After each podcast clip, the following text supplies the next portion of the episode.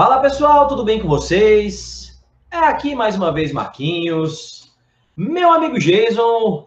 Olá pessoal, tudo bem com vocês? E a gente está aqui para mais um episódio do Vem Cienciar. Hoje a gente começou né, a, a, semana aí com, com, uma notícia muito legal, que nós ficamos nosso primeiro ano né, já de, de podcast entre os 200 podcasts de ciências mais ouvidos no país, né, Jason? A gente está aí no primeiro ano com quase 3 mil tocadas, né, ouvidas, é, e para a gente, cara, isso é muito, muito gratificante.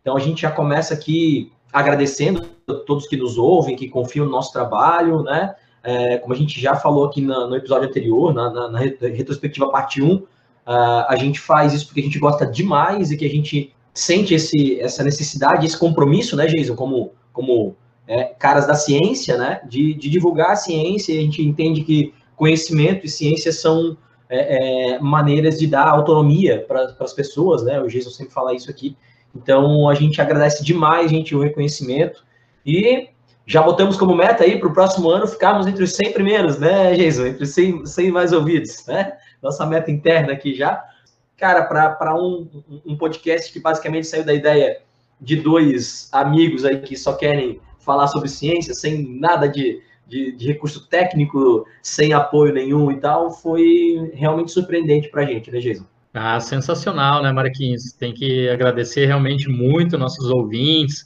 as pessoas próximas a nós que têm apoiado essa ideia. Eu acho que é o combustível que nos mantém fazendo esse trabalho tão importante todas as semanas, é, ter esse tipo de, de reconhecimento. Realmente seria fantástico se a gente conseguisse já em 2021 estar aí entre os 100 podcasts mais ouvidos de ciência no nosso país, e se a gente conseguisse realmente aí é, chegar a um número expressivo, talvez de 10 mil tocadas ou 10 mil ouvidas no total dos dois anos, é motivo de, de celebrar. Mas mais do que esses números que realmente massageiam um pouco o nosso ego, é, a gente também tem que agradecer muito aos, aos comentários de, de vocês nas redes sociais, do Vem Cienciar ou nas redes sociais minhas e, e do Marquinhos, é, deixando dicas, elogiando episódios, agradecendo por algumas informações. Realmente, como o Marquinhos disse, esse trabalho que a gente faz de interiorizar a ciência,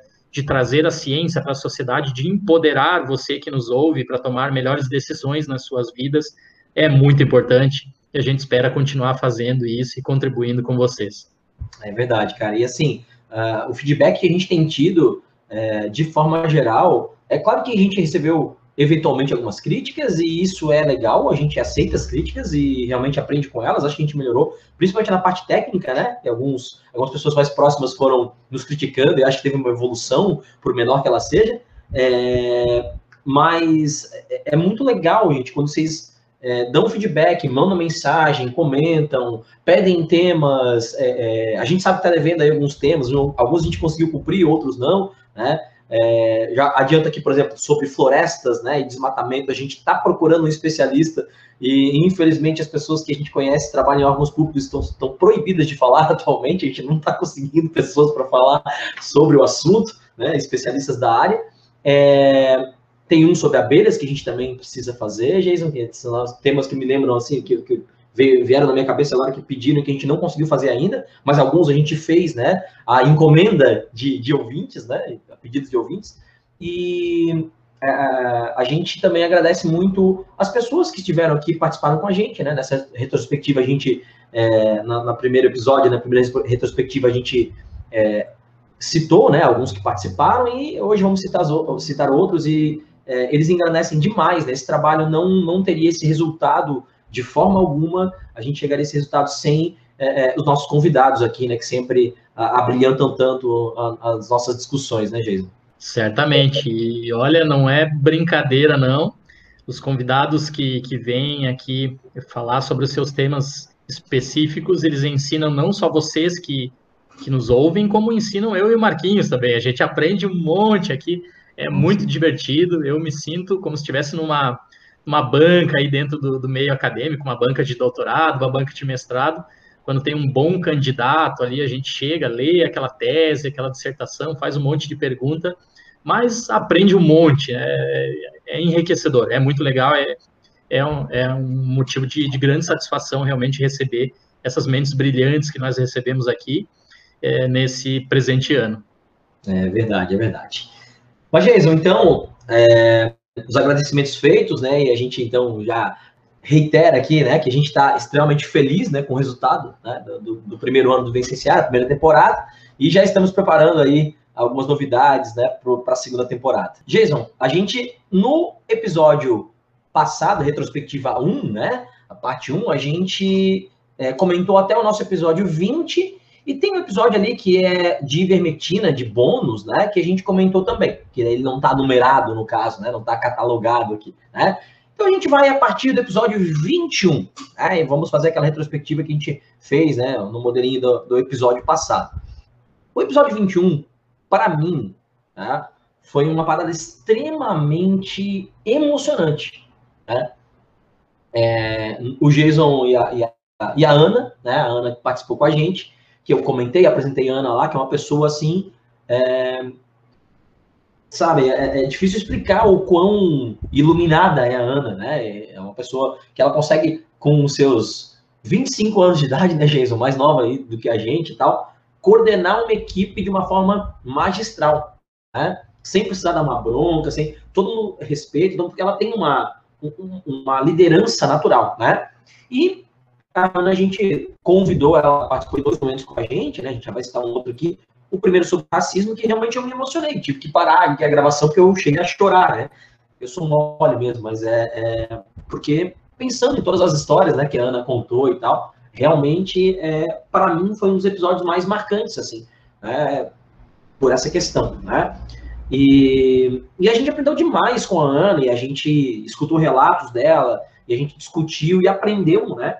É, é, é, muito sobre, sobre o tema, sobre o racismo, né, Jason? Certamente, Marquinhos, e olha a coincidência e a importância desse tema.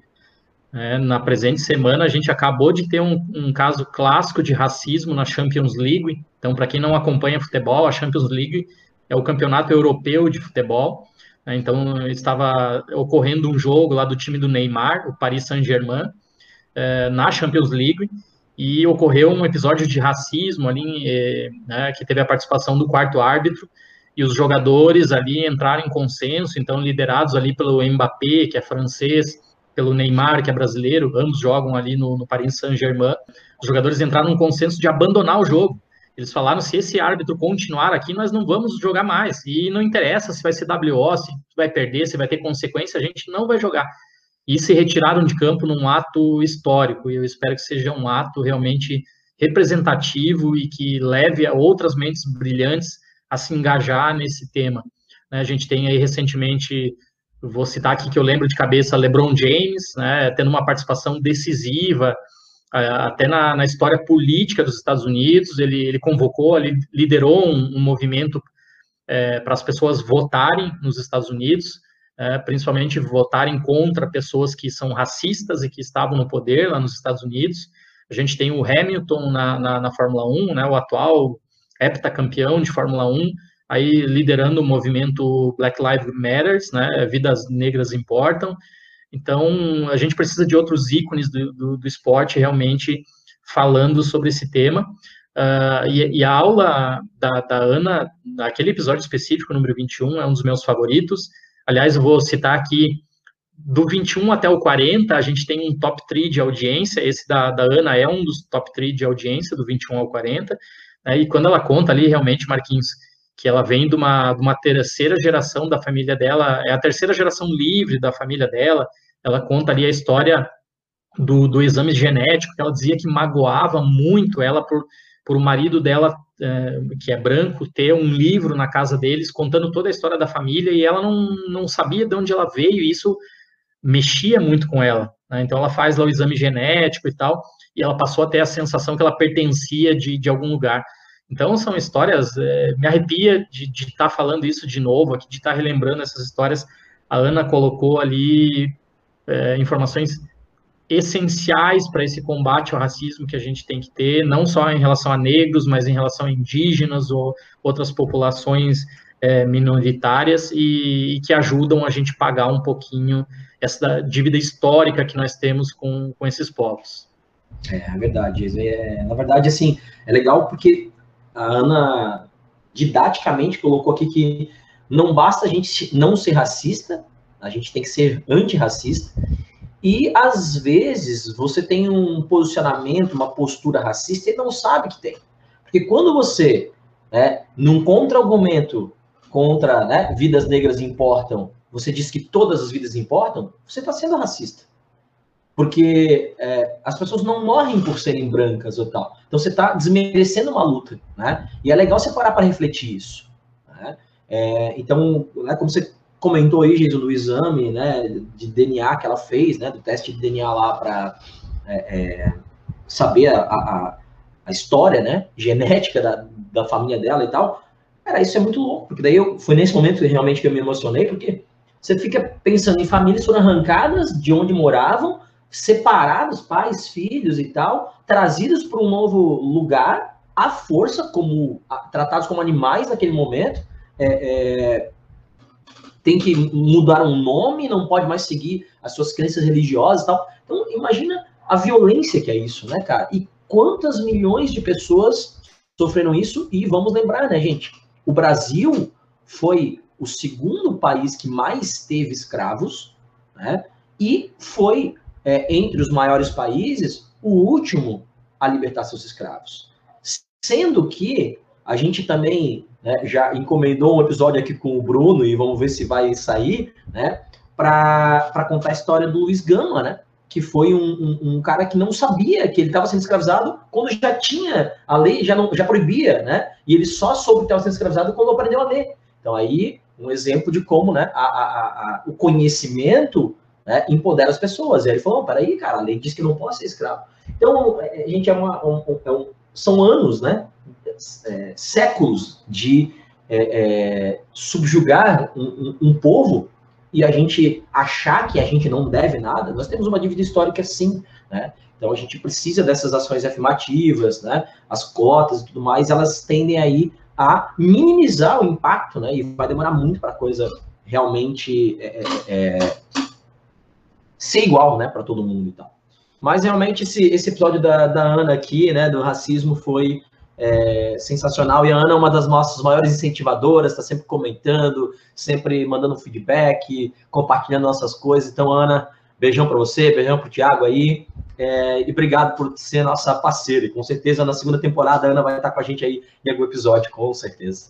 Vamos lá então, Jason. Nosso episódio 22 trabalhou né, é, religiões afro-brasileiras. E para mim, né, especificamente, foi um episódio extremamente importante e emocionante também, porque eu relembrei minha infância, né?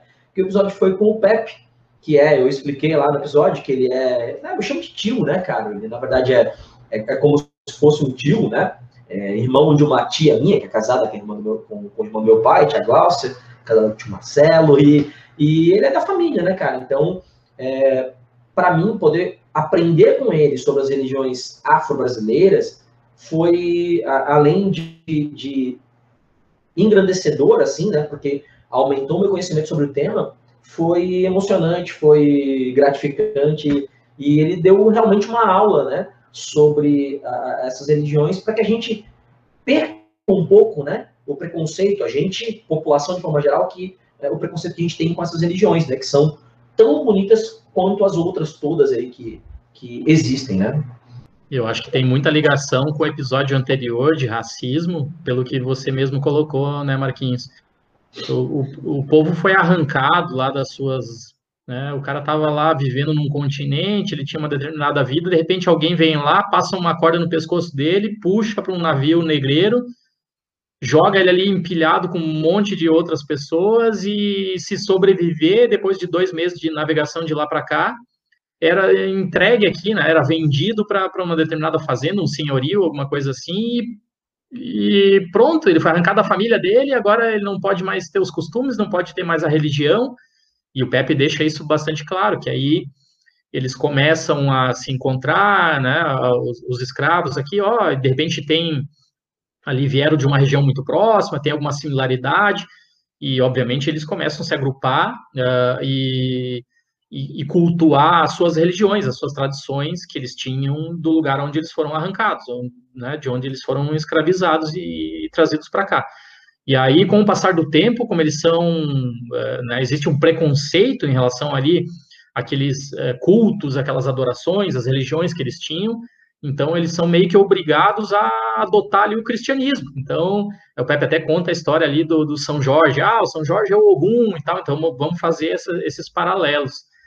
É, até isso, né, Marquinhos? Até a religião de matriz africana, a gente entende muito bem ali no episódio com, com o Pepe que é, sofre um preconceito até nos dias de hoje devido a uma razão histórica bastante antiga. É, eu, eu aprendi um monte naquele episódio com o Pepe, ele foi o único professor de teatro que a gente recebeu até hoje né, na, no, no, nosso podcast. Quiçá ele volte mais vezes, quiçá a gente tenha outras pessoas aqui ligado à dramaturgia, ao, ao, teatro, falando com a gente, porque eles têm uma visão bastante distinta em relação às ciências biológicas, a gente consegue aprender muita coisa diferente com eles. E Marquinhos, eu, eu, eu gosto muito do, do final daquele episódio, quando você faz a pergunta em relação à macumba para o Pepe, né? Ele responde que a macumba simplesmente é um instrumento lá de, de corda, que é um instrumento musical que eles nem usam no candomblé, na umbanda, né? E, e eu passei a minha vida inteira, né? A macumba é algo, é um trabalho, é alguma coisa maligna que você faz para alguém e não tem nada a ver. Então, tu vê, aprendi um monte ali, dei risada, né? Silenciosamente dei risada ali quando o Pepe estava explicando em relação à macumba no final daquele episódio. É, então, Jason, e aí, é, eu acho que eu não cheguei a comentar isso contigo, nem com o Pepe, mas é, eu, eu, na minha infância, né, participei de alguns momentos, de, de algumas é, é, é, cerimônias, né, do candomblé e da umbanda, né, com o Pepe, né, e tudo mais. e aí, depois desse papo com o Pepe, eu comecei a pesquisar um pouquinho mais, né, e aí, eu, o que eu entendi é que muitas das pessoas fazem essa ligação dessas religiões né, é, é, de matrizes africanas, do candomblé, da umbanda, são as duas principais, né, é, com, com adoração ao Satã, ao diabo e não sei o quê. E eles nem têm essa noção de mal, né, cara? De forma geral, a, a, as religiões não têm essa noção de mal. Isso é uma coisa basicamente né, do cristianismo, né, do, do, é, de outras religiões maiores, né, como é, muçul, né, o islamismo e tal, tem a noção de mal. É, a, isso não aparece claramente né, nas religiões de matrizes africanas, afro-brasileiras e tal. Então, se tem todo um preconceito com os ritos né, das religiões, mas todas as religiões têm suas simbologias. Então, para a gente, por exemplo, eu que não, não sigo nenhuma religião e tal, é, é, é, não vejo muita diferença nos ritos e danças e cantos que, que tem no candomblé para ritos e danças e cantos que tem né, na igreja católica, nas igrejas neopentecostais e tal. Então, acho que é, é tudo questão de preconceito mesmo, né? Então, o preconceito no sentido de a gente ter preconceito da religião e a gente tem que se despir desses preconceitos, né? Tentar a, aprender e, principalmente, respeitar né? A, a, a, opção que as pessoas têm de seguir uma outra religião, né? Mas o Brasil é uma coisa muito, muito, é, muito maluco quando se fala em religião, gente. Acho que a gente até citou isso no episódio com o Bruno, não lembro, é, ou talvez no que a gente fez aqui, a gente já vai comentar, que é o único lugar que se tem notícia que tem um, um, um, católico fervoroso que segue o espiritismo também, né? Porque, em teoria, a, a ideia das duas, do, do, do cristianismo e do, do, do, espiritismo não, não tem uma... É, elas, são, elas se contradizem, né? Tipo, e aí a gente tem isso, mas é isso aí, cara. Então, a questão é uh, a gente tentar ser menos preconceituoso e aceitar, né? E a gente tem um preconceito com aquilo que a gente não conhece, né, Jason? As pessoas não conhecem essas religiões e vão atrás, né, de boatos, de que um fala aqui, outro fala ali, e acreditam que aquilo é verdade, quando na verdade não é, né? Marquinhos, Bom, porque tem o famoso pequenas igrejas, grandes negócios. é, é desenhado para ser é desenhado para ser assim, né? Então, é, a gente sabe que a religião movimenta um volume financeiro bastante grande no nosso país. Não estou dizendo todas elas, mas também não vou citar o nome de algumas aqui, as pessoas devem imaginar quais. Então, é feito para ser assim. Você arrebanha é. um fiel para tua religião, para tua igreja, e ensina ele a detestar o vizinho, porque senão ele vira, entre aspas, cliente lá na outra religião. é verdade, é verdade, é verdade. Além disso, eu brinco que aqui perto de casa tem a igreja evangélica Deus é surdo, porque eles eles falam, eles cantam alto pra caramba, cara. Mas tudo bem, né? Eles fazem isso de dia, tranquilo, é uma brincadeira só, né? Mas é. Vamos lá. Geis é nosso episódio 23. Aí a gente já mudou, saiu, a gente entrou numa seara aí de, de ciências humanas, né? É, falamos com a Ana, falamos com o Pepe e tal. E aí a gente voltou aí para nossa, né, para um lugar que a gente se sente um pouquinho mais confortável, né? No que sentido de conhecimento, que é a parte mais é, é, ligada, ligada a ciências biológicas e tal. Recebemos a Aline, né? Para um episódio sobre agrotóxicos que realmente, cara, aqui assim, ó, foi uma aula. Por quê? A gente acha que sabe de agrotóxico e ah, estuda um pouquinho ali e tal. E o conhecimento que a Aline tem sobre o tema é uma coisa absurda, né? Então, tudo que ela demonstrou para a gente, tudo que ela falou aqui, eu fiquei de boca aberta, né? E fui anotando isso para falar nas minhas aulas. Depois falei, cara, olha só, isso aqui eu não sabia, isso aqui eu não sabia, isso aqui eu não sabia. Então, foi, foi muito legal. Já agradecendo aqui, né, mais uma vez a Aline, então, por contribuir com a gente e enriquecer tanto esse, esse episódio, né? É, realmente a Aline trabalha já há muitos anos com, com essa temática, então ela entende bastante mesmo dos efeitos tóxicos, neurotóxicos dos agrotóxicos, ela está aí por dentro das legislações da Anvisa, é, é uma doutora no assunto, né? Deu, uma, deu um show aqui para gente e realmente é, é, preocupante. O que eu fiquei assim com uma pulguinha atrás da orelha, escutando ali o episódio dela quando a gente gravou porque ela começa a falar dos recordes que o nosso país, que o Brasil tem batido no, no atual governo na, no sentido de liberação de agrotóxicos. São agroquímicos, são pesticidas que vão parar na nossa água de beber e, e, estão afetando a nossa saúde, vão afetar a saúde dos nossos filhos, dos nossos descendentes. Então, ela, ela deixa muito claro ali essa mensagem e, e também coloca o apoio dela em relação à agricultura familiar, como a gente deveria passar a valorizar esse pequeno produtor, o cara que realmente faz ali com carinho, com amor, uma, é, uma produção ali mais familiar, pequenininha, e que não leva tanto ou leva zero de agrotóxicos, né, na, na medida do possível. É, se a gente continuar, ela deixa bem claro, né, se a gente continuar nesse sistema de monocultura, ah, vamos desmatar a Amazônia, vamos queimar o Pantanal para no lugar plantar soja, para ter comida para todo mundo. Ela, ela, ela conta no episódio que é uma falácia, que isso é uma mentira, que a gente está acabando com o meio ambiente e que está se envenenando de uma maneira insuportável para nós. Então é um episódio muito legal e que me deixou bastante reflexivo é, quando a gente terminou de gravar. É, é verdade, Jason. E a gente trouxe a informação né, de que um terço da, do alimento produzido é desperdiçado, né? Então, é, o problema também está no sistema econômico, né? E assim, gente, eu não estou aqui querendo fazer uma discussão de, de capitalismo, socialismo, até porque eu acho que é, os dois é, puramente não são bons, né? Se você aplicar só um ou só outro, né? Acho que um, um, uma, um híbrido seria o ideal, mas que quando você tem um sistema onde o alimento ele é um commodity simplesmente, ele visa lucro e não né, alimentar as pessoas propriamente dito, acontece isso, né, gente? A gente passando fome e alimento sendo desperdiçado. Porque se esse alimento desperdiçado for distribuído, ele perde valor no mercado, né? Então, tudo isso é, né, tá muito fácil de achar e tal, tá bem complicado.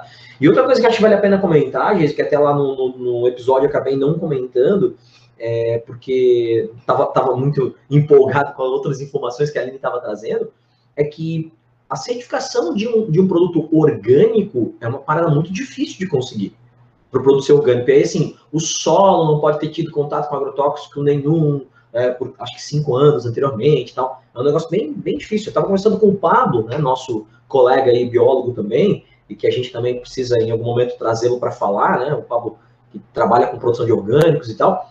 E aí a gente, né, eu estava lembrando que a gente podia deixar esse recado que, às vezes, um produto que um pequeno produtor vende, ele não é orgânico, mas ele é cultivado sem agrotóxicos. Porque o negócio pode né, não ser orgânico, mas ser cultivado sem agrotóxicos. Então, tem essa, essa situação, né? É, porque a certificação de orgânico é bem difícil. Então, às vezes, aquele pequeno produtor, ah, mas não é orgânico. É porque ele não conseguiu certificar de orgânico, mas ele cultivou sem agrotóxico. Então, tentem né, se inteirar dessa, dessas informações aí. Né? Não só difícil como caro também, né? O certificado é de orgânico. Então, às vezes, o cara não tem interesse, né? Porque não é. vai começar a produzir para vender em larga escala para pagar lá a certificação e tal. Então, sim. tem toda essa questão econômica por trás também. Sim, sim, é verdade. Gente, aí nossos episódios 24 e 25 foram com um cara que, assim como o Brunão, né, que a gente sempre cita aqui, é, é um cara que eu respeito demais ele como profissional. Ele é um historiador, é professor de história, trabalha comigo já há muitos anos e tem um carinho absurdo por ele como pessoa, né? Porque ele é um cara é, extremamente autêntico, né? É, e um coração gigante, que é o nosso amigo Otto, né? Que também deu uma aula para a gente aqui em dois episódios, no primeiro falando de regimes totalitários, né? Da outra vez, no, no, no outro, outro, episódio, já falando um pouco mais é, sobre totalitarismo, totalitarismo, desculpa aí, comunismo e tal. E foi o primeiro, nosso primeiro convidado que a gente teve, teve que editar, né? Porque ele gosta de falar os palavrões. beijo, Otto, beijo. E a gente já está é, é, pensando em trazer para um, a nova temporada aí. E eu tinha, tenho muita vontade, Jason, de trazer o Otto para falar sobre música, porque, como eu comentei aqui, ele é um guitarrista, assim, ó, sensacional. Né? Ver o Otto tocando é uma coisa muito legal mesmo. Tá? Tem uma banda aí e tal, muito tempo, e, e, a gente pode chamar o Otto para falar um pouquinho até da, da ciência relacionada à música, né? Super apoiado, realmente.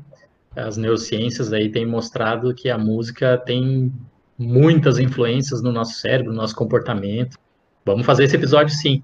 Mas esses dois que, que a gente recebeu aqui, o Otto 24 e 25, olha, é, foi muito legal, porque realmente eu né, não conheço o Otto pessoalmente, então a gente só bateu o papo aqui de, de maneira online. O Otto é uma pessoa bastante divertida, bem, bem para frente.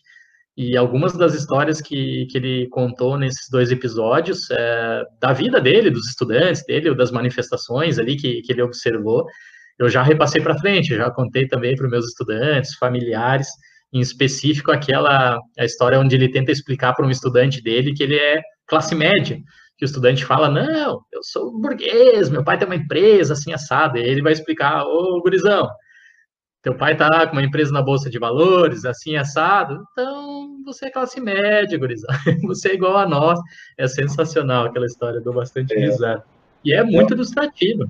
É, hoje isso é uma coisa que eu admiro muito do Otto, porque ele tem essas, é, essas sacadas de usar exemplos, né, do nosso dia a dia e tal, para ser muito didático em explicar.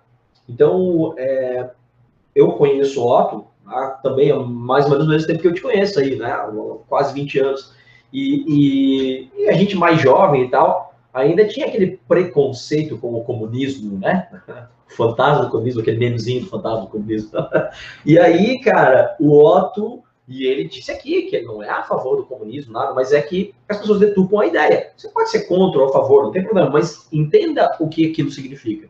E o Otto é didático quando ele explica o comunismo, ele dá exemplos, né? O primeiro ponto, e isso o Bruno também falou para mim várias vezes, além do Otto, né, que já tinha falado, a diferença entre meio de produção e produto, né? Então, uma das maiores é, é, o que me deixa assim é, é, decepcionado quando alguém fala, ah, mas é comunista da iPhone. Esse é o princípio do comunismo, exatamente, né? Eu tenho direito né, ao iPhone, né? Então, se você acha que um comunista não pode ser iPhone, você não entendeu o comunismo, né? Sendo contra, sendo a favor. Mas o Lado é uma pessoa sensacional é, é, e a gente precisa trazê-lo aí para mais episódios realmente, né?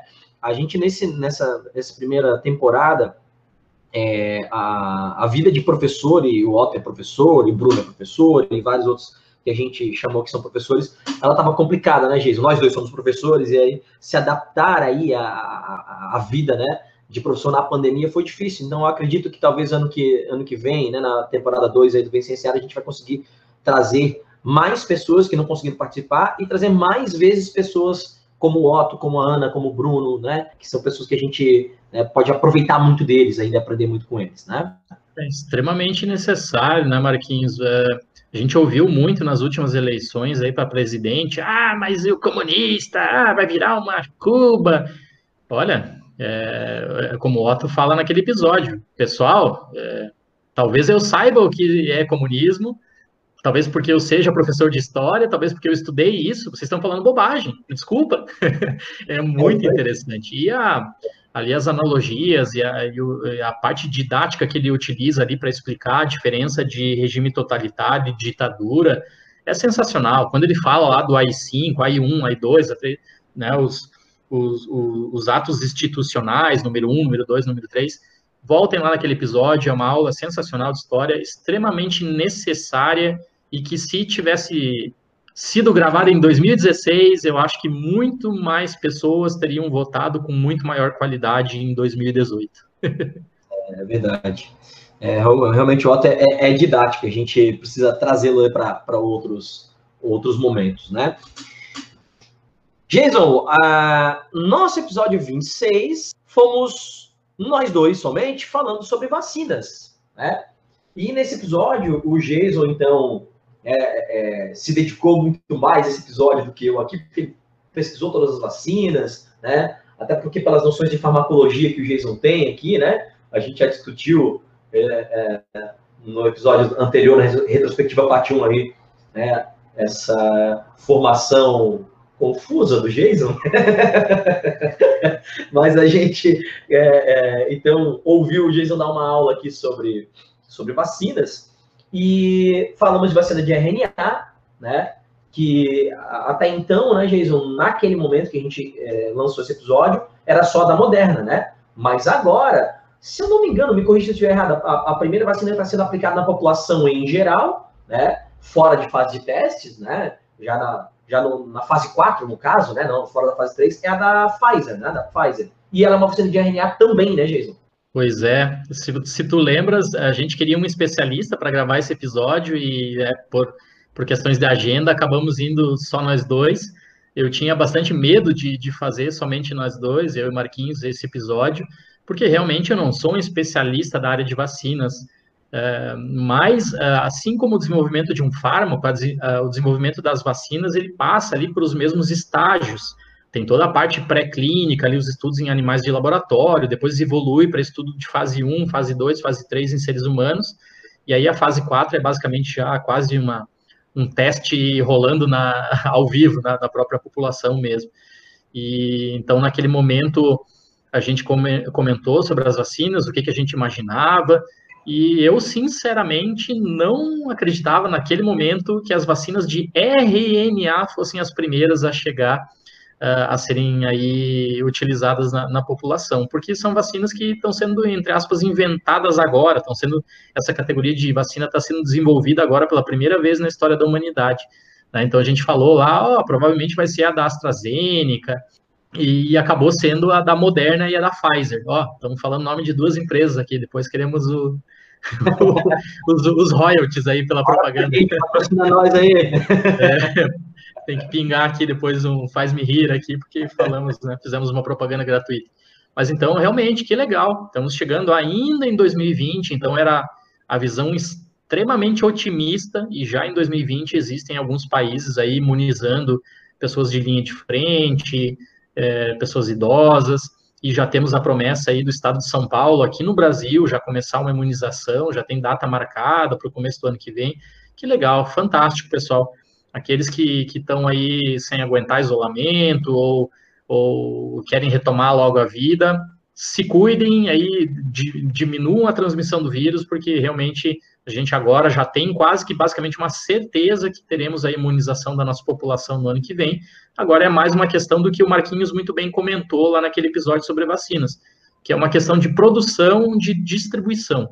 Né? Então tem que produzir essa vacina em larga escala, tem que é, distribuir lá para vários lugares do mundo, então uma ou outra vacina ali exige estar armazenada em temperatura de menos 70 graus, e pô, isso é extremamente difícil, você produzir uma vacina que exige armazenamento de menos 70 graus lá na, na Inglaterra, na, na, Alemanha, e daí trazer para o Brasil, né, a todo momento do transporte, a todo momento do armazenamento aqui no Brasil, distribuição, eh, imunização nas pessoas, ela vai ter, vai ter que estar nessa temperatura. Então, isso, logisticamente, é bastante difícil. É, a gente sabe que o, o governo brasileiro está com um problema com seringa. Imagina com esses outros problemas aí, mais de transporte, armazenamento. É, seringa! O, o, governo brasileiro, o Ministério de Saúde não consegue dar conta. É, é Brasil. Cloroquina, bota vacina na cloroquina, da cloroquina tem sobrando. Seringa não tem. Ah, cara, às vezes. É, é... Acho que no futuro, se a gente contar isso, cara, as pessoas não vão acreditar. Eu estava imaginando contando isso pro meu sobrinho Ravi tem cinco anos. Fala, sabia, Ravi, que lá. Ah, tá mentindo, tio. Ele não vai acreditar, cara. não pode ser. E essa história da, da, vacina, essa da Pfizer, né, que é de, de RNA, e ela tem que estar tá armazenada a menos 72 graus lá. É, aí entra numa coisa que a gente falou no nosso episódio de RNA, que a gente já vai comentar aqui. Eu lembro da professora Cecília, professora de, nossa, de genética molecular, né? que ela brincava, não olha muito feio para o RNA, senão ele já se desfaz, né? E a instabilidade da molécula. O DNA é uma molécula muito mais estável quimicamente do que o RNA, né? Então, isso é, é, é, é, bem legal da gente fazer essas correlações, né? Eu falo isso para os meus, meus alunos em, em, sala e comentei isso essa, essa semana ainda. Então, Jason, a, né, nosso episódio de vacina, a, a, ideia também a gente fez, né? O Jason falou que a gente não conseguiu um especialista para falar e tal, mas a ideia, em, em, na maior parte dos nossos episódios, também é trabalhar um, conceito mais básico, né? A gente é, chegar em, em, pessoas que não estão tão acostumadas, né, com, com, com ciência e tal, e, e, acho que a gente cons conseguiu cumprir o papel ali. Galera, o feedback que eu tive desse episódio foi bem, foi bem bacana. Jason, aí, no episódio 27, a gente pode fazer um, um, um combo aqui de falar do 27 e do 39 juntos, porque a gente falou de ensino remoto, ensino à distância, né, com a Ana de novo. Então, a Ana especialista em educação aí, eu, eu sabia que ela, né, para poder é, é, adaptar a realidade do, do, da instituição que eu trabalho, né, é, a um ensino remoto, né, a Ana estudou muito o assunto, então, né, eu, eu convidei a Ana para falar sobre ensino remoto e ela realmente, para a gente aqui, tirou várias dúvidas, né, e, e, falou muito bem, né, com muita propriedade sobre o assunto, né, Falamos a diferença entre EAD e ensino remoto, né, que é bem importante essa diferença. Né? Então, é, e lá no episódio 39 a gente falou sobre a dificuldade, as dificuldades, né, que os estudantes, que os professores tiveram durante né, essa adaptação ao ensino remoto, né? Ah, dois episódios super interessantes e bastante atuais, onde realmente a gente colocou muitas das dificuldades tecnológicas que, que nós tivemos para nos adaptarmos né, a essa nova realidade. É, assim, dizer nova realidade é, é até meio difícil. Foi uma realidade talvez pontual, emergencial. É, a gente até comenta num dos episódios, ah, no, no, mais especificamente ali no 39, que algumas coisas boas dessa época de ensino remoto elas vão ficar para o futuro, com certeza.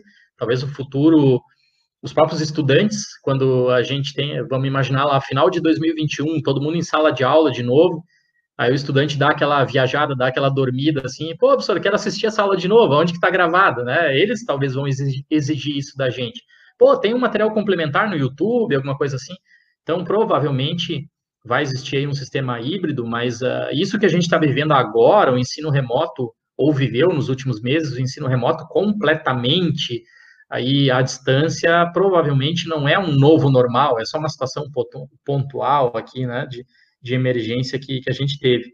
Mas, é, é, assim, foi bem interessante também ouvir a Ana, né, uma, uma especialista aí na, na, na, temática, que diferenciou bastante bem lá o EAD do ensino remoto, colocou os benefícios, é, e, e, eu acho que fica bem claro escutando esse episódio que a gente está vivendo, por incrível que pareça, as pessoas esquecem, mas a gente está no meio de uma pandemia mundial que já levou a vida de quase 180 mil brasileiros, então é algo terrível, é algo tenebroso, uh, e ao mesmo tempo a gente conseguiu, de uma certa maneira, aí, a toque de caixa, muito rapidamente, se adaptar com alguns problemas, claro, com algumas deficiências, claro, com certeza, com muitos pontos a melhorar, com certeza, mas a gente conseguiu é, evitar que ocorresse uma perda inestimável que seria uma perda de os estudantes ficarem um ano inteiro fora da escola ou fora da universidade. isso economicamente ou para a vida dessas pessoas seria algo desastroso. Então a gente foi aí levando de, de um jeito ou de outro. Eu sei que tem muitos estudantes que fizeram críticas bastante pesadas em relação à nossa pessoa, mas a gente tentou se adaptar da melhor maneira possível. Eu até conto no, no episódio lá quanto que uh, eu investi e que felizmente eu tenho condição de investir para comprar um computador novo, para comprar uma mesa digitalizadora, o Marquinhos comprou também, comprar fone de ouvido, não sei o quê.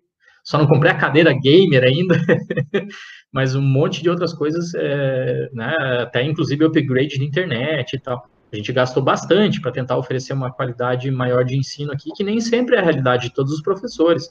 Tem professor que ganha pouco, que tem ali o seu salário já destinado para uma determinada dívida ou para manter a família dele, e o cara não pode ficar investindo é, ou um professor um pouco mais de idade, que não está tão adaptado assim às, novas tecnologias, é difícil. Então, é, os estudantes acho que deveriam relevar um pouquinho essas questões, entender que a gente está no meio de uma pandemia, que é algo específico aqui desse momento, né? E, e, aproveitar, como o Marquinhos bem fala naquele episódio. Pô, se você tem a condição, se você tem uma internet boa, aproveite, cara. Aproveite esse momento para extrair o máximo, porque a realidade dos estudantes brasileiros, ela não é bem assim. Né? A gente até ouviu ali alguns estudantes que mandaram uns, uns feedbacks aí para a gente, a gente colocou eles no ar ali no episódio 39. Não é a realidade de todo mundo, eles mesmos falam, eles mesmos sabem disso, né? Então, estudantes, aproveitem, aproveitem bastante esse momento. É, não é o ideal, mas é o que a gente está conseguindo fazer aí por vocês. E Marquinhos, só é, deixar um abraço aqui para ti, um beijo para ti, é, da Amanda. A Amanda é, é minha estudante na Universidade Federal de Santa Catarina, ela passou para medicina na, na, Federal e ela está fazendo uma disciplina minha lá na psicologia, como estudante ouvinte. E aí, como sempre acontece, é, quando eu começo a contar histórias da, antigas da, da, da, minha vida, que tem relação com Marquinhos, com Jubilu, com Sardá, com o Gustavinho e com vários outros professores, né? Nós somos aí todos colegas de graduação ou nos conhecemos já há bastante tempo sempre vem os estudantes ali começando a graduação, ai, mas eu adoro o professor Marquinhos, ai, eu adoro o Jubilu, Gustavinho, que legal que vocês se conhecem, assim, assado. Então, já fica até mais fácil eu ensinar alguma coisa para eles, porque eles já vêm com, com essa memória afetiva bem, bem legal da, que, que vocês constroem com eles ali na graduação. Então, fica aqui registrado o beijo da Amanda para ti. Oh, obrigado, obrigado, Jesus, obrigado, Amanda, valeu por ter lembrado aí da, da, das aulas do professor Marquinhos, então. Cara, é, é, é uma coisa muito louca, porque a gente passa aí, né? Eu tenho uma média de mil alunos por, por ano, basicamente, né? E aí a gente perde contato com, com a maioria, né? Um ou outro que você tem, às vezes, uma afinidade maior e tal, né? Tem o, o, o alguns alunos que mandam mensagens, né? Eu, eu mantenho muito contato com, com alguns por conta do futebol americano, né? Que a gente acompanha na NFL aí, eles brincam, Ainda essa semana, meu time tomou uma lavada do, do time do, do, Gustavo, que é o nosso ouvinte aqui, já mandou um, uma mensagem tirando sarro e tal. Então a gente é, é, tem esses contatos, mas, cara, é muito louco porque muitas pessoas que a gente tem um carinho muito grande, né? É, é, lá no, no, no, ensino médio a gente pede, assim como você também, né, Jason? Né, no, na graduação aí, né? Até na graduação você costuma viver mais tempo, às vezes, com um aluno ali e tal, né? quatro anos, porque às vezes ah, dá uma disciplina, dá outra, trabalha no laboratório junto e tal. Eu realmente, como sou basicamente professor de, de terceirão e cursinho, né, cara? Então, um ano que você passa com, um contato com a galera, né? Mas é, é uma, uma, uma parte da, da do, do, ofício, né? E a gente fica muito feliz quando é, sabe que alguns desses, dos nossos alunos são aí alunos do Jason, né? e também te elogia bastante, tá, Jason? Então, só para te dizer que a galera, quando vem aqui, ah, adoro as aulas do Jason, genética, adoro genética, né? E a gente comentou aqui em outros momentos, já que a gente está falando de educação, que eu e o Jason sempre eh, trocamos figurinhas, né? Que eu vou dando o perfil da galera, ó, assim, né? A aula agora o pessoal tá gostando mais desse jeito, agora tá, né? Então a gente vai, vai se ajudando aí, né, Jason? Vai, vai trocando essas figurinhas. Bom, o nosso episódio 28. A gente recebeu também um, um, uma convidada, né? Mais do que especial, que foi a Mariana, para falar com a gente sobre é, movimento LGBTI.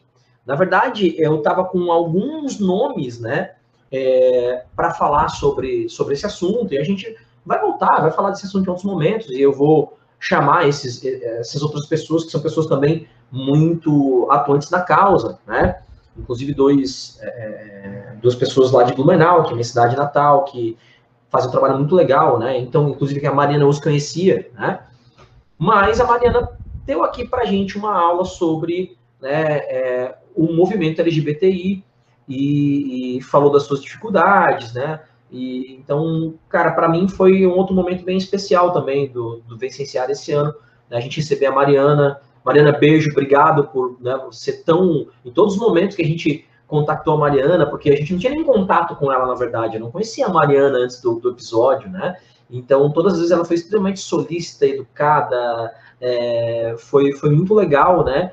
É, conhecer a Mariana, receber aqui, e com certeza é uma pessoa que, passando a pandemia, a gente vai marcar de encontrar pessoalmente para aprender mais com ela, né, Jesus? Porque é uma pessoa maravilhosa também, né? É, temática muito importante que a nossa deputada trouxe aqui para a gente. Ela cita no, no episódio o quão a gente precisa desmistificar algumas coisas ou diminuir o preconceito contra esses é, gêneros específicos. É, ela fala lá, pô, o aumento da, da chance de suicídio é, na, nas travestis. Ela, ela, comenta que o Brasil, nosso país, lidera o ranking de assassinatos em relação a essas pessoas. Isso é, é tenebroso, é, é terrível. Estamos em 2020, gente. Vamos cuidar do nosso nariz e deixar o vizinho ser como ele quer ser, se assumir do jeito que ele quer se assumir. Você não tem nada que ver, que mandar na vida do outro. Esse binarismo homem, mulher, isso aí é. Desculpem as pessoas que nos ouvem e pensam diferente, mas na genética do comportamento, mais do que um extremo e o outro, a gente tem uma graduação de, de, de pessoas, de jeitos, de gêneros. Então não é como algum senador famoso aí uma vez veio numa rede social, filho, filho de um presidente bem famoso, esticou um cartaz dizendo só existe XX e XY. Desculpa, amigo, você não, você pulou as aulas de biologia no segundo grau. Né? Você, isso é muito básico, não existe só XX, XY, e mesmo assim, mesmo lá no sexo biológico, a gente depois tem todos os construtos de, de, personalidade, mesmo de gênero, de como a pessoa se identifica, como ela se assume. Tá? Então, esse binarismo é coisa, desculpem, do, do século passado, e a, a Mariana realmente nos deu uma aula sensacional, aprendi coisas como os queers, que eu não entendia o que era, né, o que ali da, da sigla. Acho que foi até Marquinhos Tu que fez essa pergunta na, naquele episódio específico para ela e eu realmente levei como um aprendizado grande ali para mim.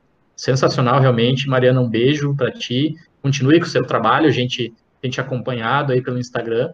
Né? Você é uma das pessoas que a gente admira bastante, assim, que assim como nós tentamos levar o conhecimento, a ciência para as pessoas, você também está levando o conhecimento e está diminuindo aí é, a probabilidade de, de, ataques ou de mortes ou de suicídios ou depressão em uma, uma enorme parcela da população. Muito legal. E eu enxergo a Mariana, Jason, como um, um futuro brilhante nesse, é, nessa levada, né, de, de, trabalhar por essas pessoas, porque ela é deputada suplente aqui em Santa Catarina, né, deputada estadual suplente, ela foi candidata a vereadora, é, ela, ela é, é, do Conselheiro de Direitos Humanos, né? Está terminando aí o, a graduação em serviço social, né? Então, ela tem, tem um futuro brilhante pela frente e, Mariana, conta com o Vencenciar aí por, ser, por, que você precisar né, nessa, nessa causa tão, tão nobre e que a gente apoia e, e, e vai tentar ser mais atuante sempre, né, Jason? Bom, Vamos lá para o nosso episódio 29, então, onde nós falamos do artigo científico. E esse episódio, que a gente tinha falado de método científico né, anteriormente, esse episódio, o Jason deu uma aula aqui para a gente de como escrever um artigo científico. Né? E aí, quando o Jason ia falando, eu ficava lembrando assim, caraca, velho, agora eu lembro do meu orientador Maurício Graipa me dando bronca. tu tinha que ter feito essa análise estatística aqui, tu não fez, né? então, é, é, eu fui aprendendo, reaprendendo aqui com o Jason, né? Deu até vontade de escrever um artigo, Jason, mas daí essa vontade passou rapidinho. Brincadeira. É, mas o Jason deu uma aula aí, porque ele, ele manja muito, sabe muito, ter os seus orientandos aí. O Jason, para né, quem ainda não, não, não conhece, né, não, não ouviu o Vicenciário em outros episódios, o Jason é orientador aí na, no, na pós-graduação, né, na, na, graduação. Então, o Jason lida diariamente com a questão de escrita de, de é, é um, um, autor de artigos científicos também, né? Então lida diariamente com isso, tem muita propriedade para falar. É, realmente a minha vida passa muito por respeitar o método científico. Tá, gente? Então, vários episódios aqui que vocês escutaram, às vezes a gente dá uma opinião pessoal e a gente gosta sempre de chamar atenção. Ó, oh, agora é só uma opinião pessoal. Porque, tirando as nossas opiniões pessoais, a minha vida é muito respeitando o método científico. Então, uh, esse episódio especificamente aqui, o episódio número 29, que a gente fala sobre os artigos, os artigos científicos são a última etapa do método científico. Né? Aquela hora onde a gente brinca é a hora do gol, chutar a bola ali, fazer o gol, concluir aquele determinado trabalho. Então, a gente falou lá no episódio todas as sessões que um bom artigo científico tem que ter e o que, que significa cada uma dessas sessões é porque as pessoas confundem bastante objetivo com material e métodos, introdução com discussão. Então, aquele episódio pode ajudar bastante aí o pessoal do ensino médio e da, da graduação. E só vou fazer um adendo, é, porque foi muito engraçado essa, essa semana. A gente, para quem acompanha a nossa rede social principal, que é o Instagram, o Instagram do Vem Cienciar, é, eu publiquei ali um, um artigo que foi publicado, ele foi submetido, aceito, revisado e publicado por uma revista científica que a gente chama de uma revista científica predatória, uma revista científica que cobra para publicar artigos, não tem um rigor científico muito grande. Por quê? Porque ela quer aceitar todos os artigos para cobrar mais, para ter mais lucro. Né? Esse é o objetivo de uma revista científica predatória. E o artigo científico era basicamente ali falando em relação à Covid-19, só que era um artigo científico completamente fake, ele foi feito pelo autor para ser fake, para ser aprovado, porque o autor queria desmistificar essa, essa revista científica, né, provando que ela publica qualquer coisa. Então, o autor citava ali é, regiões lá do, do, do, Pokémon, citava o Harry Potter, o Bob Esponja, e passou, e isso está publicado, né, eu tenho o artigo, e aí a gente colocou ali nos stories do, do Vem Cienciar, e, gente, o que, que é essa a, a principal mensagem, então? Um artigo científico não quer dizer sozinho absolutamente nada, tá? As pessoas chegam para nós, olha aqui, vocês estão criticando a homeopatia, tem um artigo aqui científico provando que a homeopatia existe. Gente, desculpa, um artigo científico sozinho ele não prova nada. Ele abre ali, ele levanta uma, uma poeira para daí vir um monte de outras pessoas, um monte de outros pesquisadores fazerem perguntas, criticarem aquele artigo, aquele artigo, ver onde ele foi publicado, qual é a veracidade daquelas informações, aquelas informações podem ou não ser replicadas, tá? podem ser reproduzidas em outro momento, em outro contexto histórico, em outro laboratório. Então, um artigo sozinho, uma andorinha sozinha não faz verão, um artigo científico, ele é só um tijolinho no muro do conhecimento, tá? Essa é uma mensagem bem importante que ficou desse nosso episódio número 29. É verdade. E ainda essa semana, a gente teve um outro artigo da mesma, da mesma forma, o autor também fez de propósito, e botou como, como coautores do artigo o Jess Pinkman e o Walter White, né, que são os dois personagens lá do Breaking Bad. eu não lembro qual é a qual, mas foi uma dessas revistas predatórias também. E aí teve uma, um outro episódio aí idêntico aí que você citou. Bom, é, no nosso episódio de número. A gente falou agora, já, já me perdi aqui, Jason. A gente falou agora do agora número... É número 30. Mulheres na Ciência, número 30 agora. Ah, Mulheres na Ciência, número 30. Verdade. Uh, é que o celular apagou aqui, esse foi o problema. uh, então, cara, esse Mulheres na Ciência, a, gente, eu, eu comentei aqui que foi uma das coisas que eu, antes de é, convidar, quando convidei o Geis para fazer o Vicenciar, né, eu já tinha em mente o Mulheres na Ciência. É, é o artigo que a gente está com a parceria com, com o curso de colagem integral de Itajaí, né?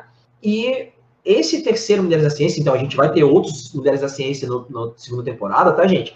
Mas esse terceiro Mulheres da Ciência, para mim foi muito legal, cara, porque realmente outras, outras pesquisadoras que a gente falou nos episódios 1 e 2, eu conhecia basicamente, né? Elas sabia dos trabalhos e tal. Mas aqui eu fui buscar uma que a gente ela é mais antiga, né, gente, eh, Jason? Porque a gente falou aí, ah, século XVII, XVIII e tal. Cara, essa aqui, ela dá da, da Grécia Antiga, né? A Hipátia de Alexandria. Para mim foi muito legal pesquisar sobre ela, falar sobre ela, né?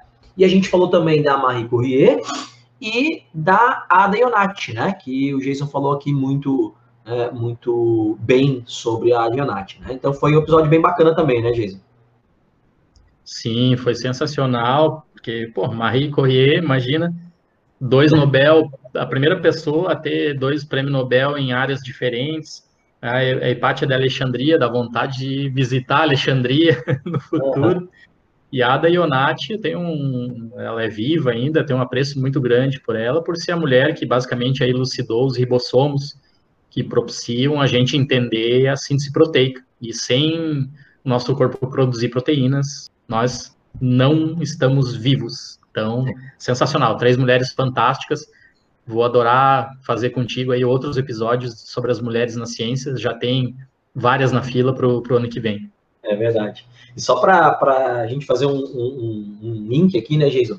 Pra, tu falou da importância da adenate, desvendar o ribossomo e, e o mecanismo da, da, da, síntese proteica, né? Só para você ter uma ideia, a gente fala muito de código genético, genoma e tal. O genoma é o caminho, o código genético é o caminho para a proteína. É o final do processo. Então, é simplesmente, é, é, a, ribossomo está executando o que está no teu código, que está no teu genoma, né? O código genético é igual para todos os seres vivos, está no teu genoma. Então, você perceber a importância da ADIONAT, né? Jason, aí a gente fez dois episódios que a gente até pode falar aqui, mais ou menos juntos, né? Que foi o RNA e a síntese das proteínas. Que aí a gente falou de ribossomo, falou do papel do DNA, do RNA. Fala um pouquinho aí, Jason. É, Val, isso não estava no, no, script, hein? Fala aí sobre o dogma central da biologia molecular, né? É, então, pessoal, essa palavra dogma pode remeter um pouco à religião, mas é simplesmente para significar que a maioria da informação biológica ela é produzida desse jeito, tá? Então, o dogma central da biologia molecular significa nada mais, nada menos que a informação é, contida para produzir proteínas no nosso corpo está no nosso DNA. Então, a informação sai do DNA, ela precisa de um intermediário que é o RNA, e a partir da leitura dos RNAs, então, lá nos ribossomos, são produzidas as nossas proteínas. A gente até comentou bastante nesse, nesse episódio é, a respeito do, do, RNA. Aliás, é, Marquinhos, é um, é um dos top 3, do 21 ao 40, é um dos nossos top 3 de audiência, o do RNA, e eu esqueci de falar do ensino remoto com a Ana também. Então, é o racismo com a Ana, o ensino remoto com a Ana, e o RNA são os top 3 aqui do, de audiência do 21 ao 40.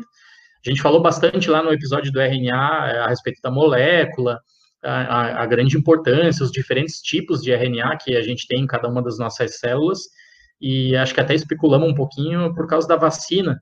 Eh, a gente já sabia que futuramente poderíamos ter uma vacina de, de RNA e acabou se concretizando, que legal. Tem duas empresas diferentes aí produzindo vacinas de, de RNA. E as proteínas, gente, é, o pessoal sempre fala, ah, eu vou, eu vou para a academia malhar e daí vou comprar lá um suplemento proteico, porque daí eu vou, vou ingerir proteínas, e daí eu vou ficar bombadão, fortinho, bonitão. Bom, pessoal, sinto avisar vocês, mas na verdade o suplemento proteico ele é constituído de aminoácidos, tá? Então, você está lá ingerindo aminoácidos, esses aminoácidos vão ser utilizados dentro das tuas células para produzir as tuas proteínas.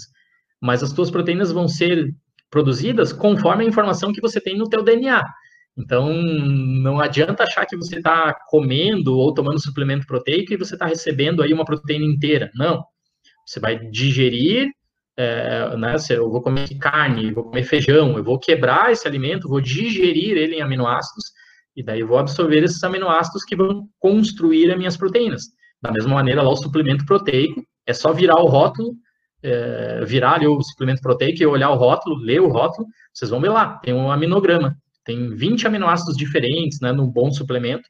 São os 20 aminoácidos que a gente poderia ingerir da alimentação. Então, o suplemento está simplesmente suplementando a nossa alimentação, né?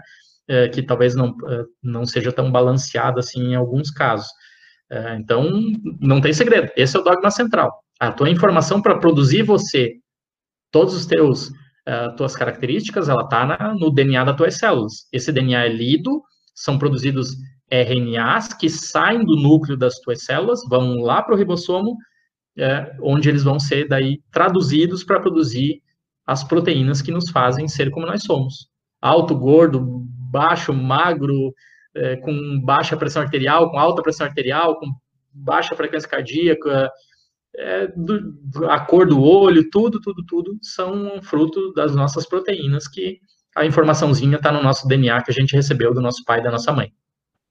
É, Geisa, e aí nesse episódio eu lembro que você comentou é, né, muito bem, muito brilhantemente sobre a história da expressão, né, do gene, porque às vezes é uma ideia, uma noção que eu tenho com alunos do ensino médio aí, que o pessoal acha que é só genética.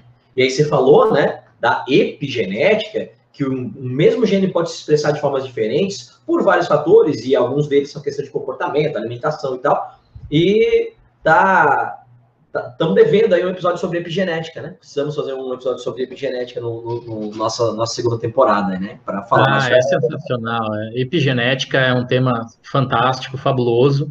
A primeira temporada acho que a gente acabou sendo um pouco mais básico para nivelar o pessoal mesmo, como a gente já comentou aqui. A segunda temporada dá para ir para temas mais específicos. Né? Então o pessoal deve ter ouvido falar aí bastante. Oh, tá, tá aumentando muito a questão do, dos problemas de saúde mental, porque as pessoas estão isoladas em casa e tadadã. E aí vem os, os especialistas e começam a dizer, mas uma das melhores maneiras de melhorar os efeitos deletérios aí do isolamento social é fazer exercício físico. Bom, exercício físico é uma maneira de você mudar a expressão dos genes no DNA mudar a maneira, a quantidade com que as proteínas boas ou ruins são expressas no, no teu corpo. Então, isso tem a ver realmente com a epigenética, né? Epi de acima, genética de genes. Então, a gente não muda o DNA, mas muda a maneira com que ele é lido, com que ele é expresso. Bem legal, falaremos disso na segunda temporada. com certeza. Geisa, nosso episódio 33 foi ciência e religião. Acho que a gente é, aqui né, não, não vai ficar comentando muito ele, porque é uma, uma, uma, parada que não é muito específica, não é uma coisa pontual, é muito mais da gente divagando sobre, sobre o tema aqui. A gente falou nesse episódio das nossas, nossas experiências pessoais, né?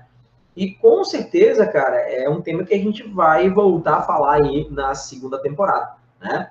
Então, falamos de ciência e religião, eu acho que foi, é, para mim, também um dos episódios que mais me marcou, porque a gente conseguiu aqui expor algumas coisas. E nesse episódio a gente é, é, conversou muito, né, Geis, antes de lançar esse episódio, né, de, de pensar em fazê-lo, porque a gente sabe que a gente desagradou muita gente.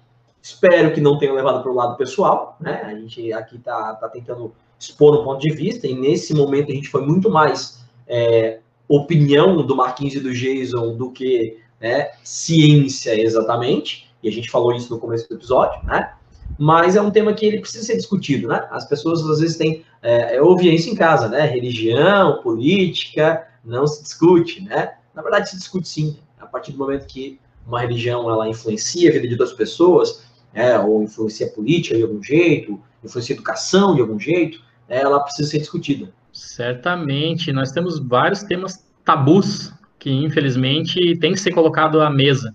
A gente tem que colocar o dedo na ferida para curar, entre aspas, aí um pouco da nossa sociedade que anda realmente doentia, né?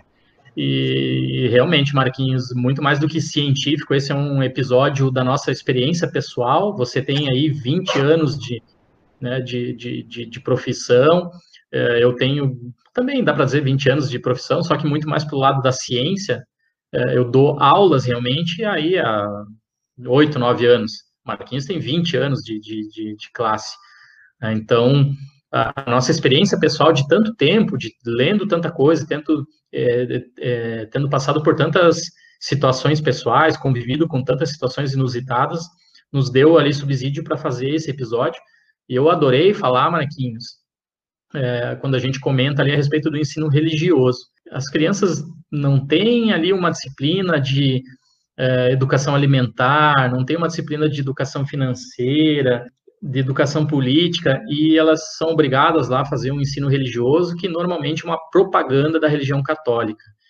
É, então isso, a escola é lugar de ciência. Essa é a minha opinião agora. É, espero não desagradar muitas pessoas.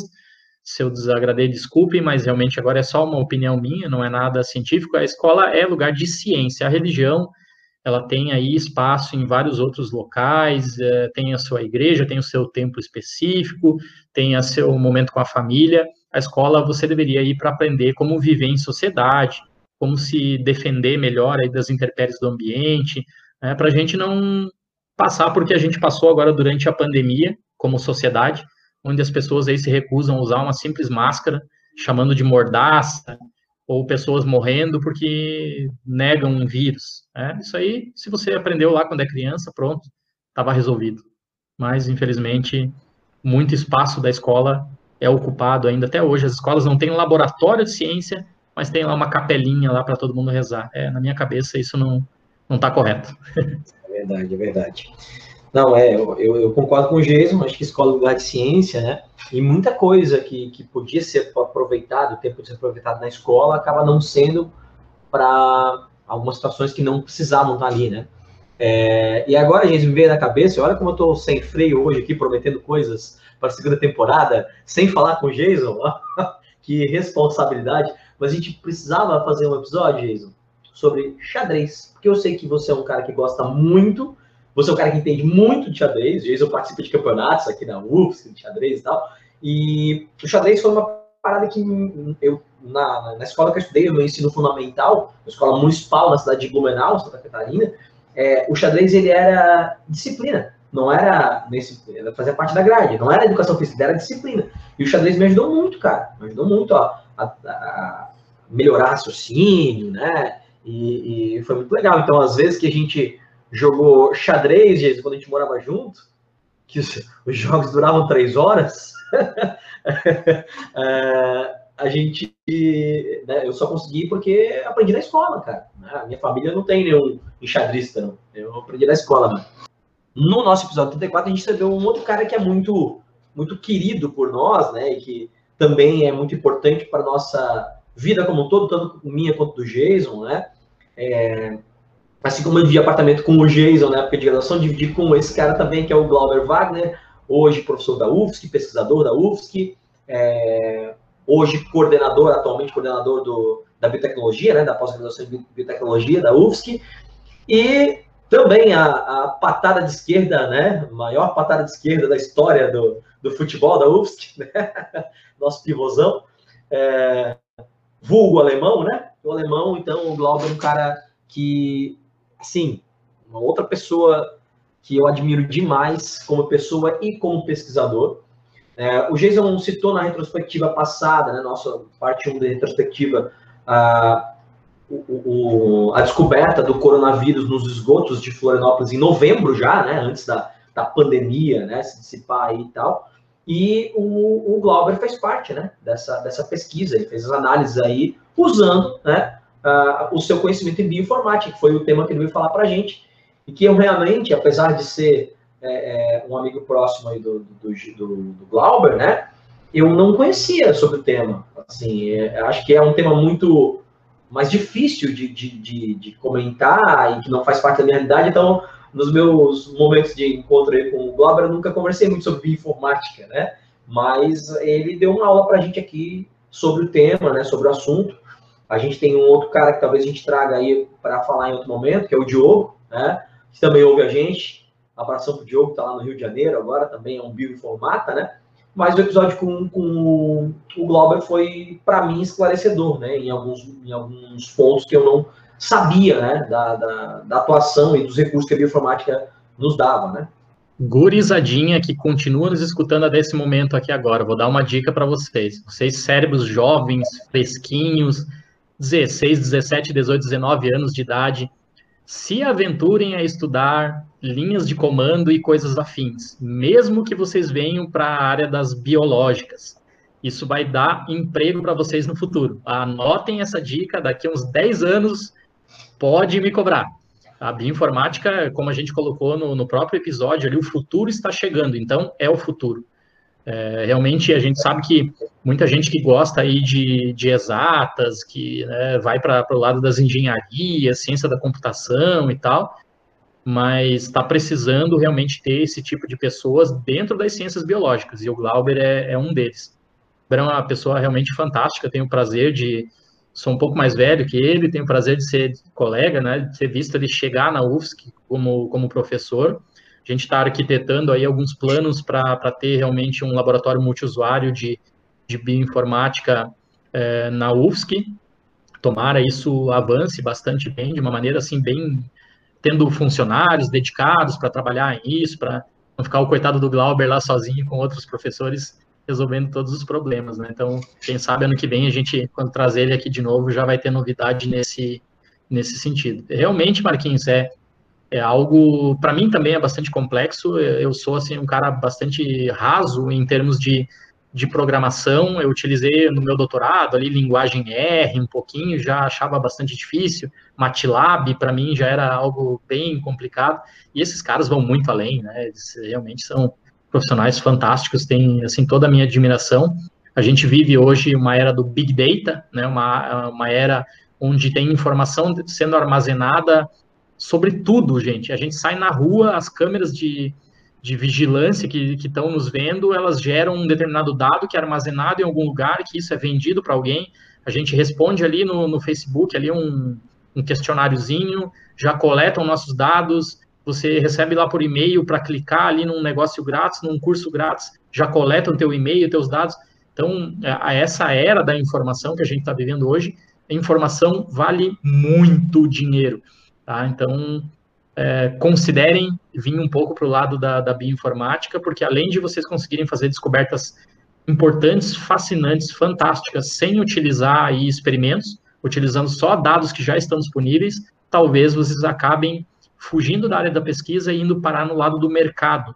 Tá? E o mercado do futuro vai exigir bastante, vai demandar muito profissional aí que entenda de bioinformática. É isso aí. Depois desse momento coach aí do, do, do Jason, né? Dando dicas de, de profissão, vamos lá. Nosso episódio 35, Jason, onde a gente falou de biopirataria. Então foi um episódio também só eu e o Jason aqui um tema que eu havia pesquisado já, até a, a, dei aula em uma instituição aí falando desse tema, né? É uma parada legal e tal. É, quer dizer, o assunto é legal, né? Não a biopirataria legal, né, gente? Vocês entenderam, né? Por favor. Então, a gente falou bastante, né? Dei aqui alguns, alguns pontos que eu também, gente, aprendi pesquisando, né? Não sabia. A gente tem a noção de biopirataria, né?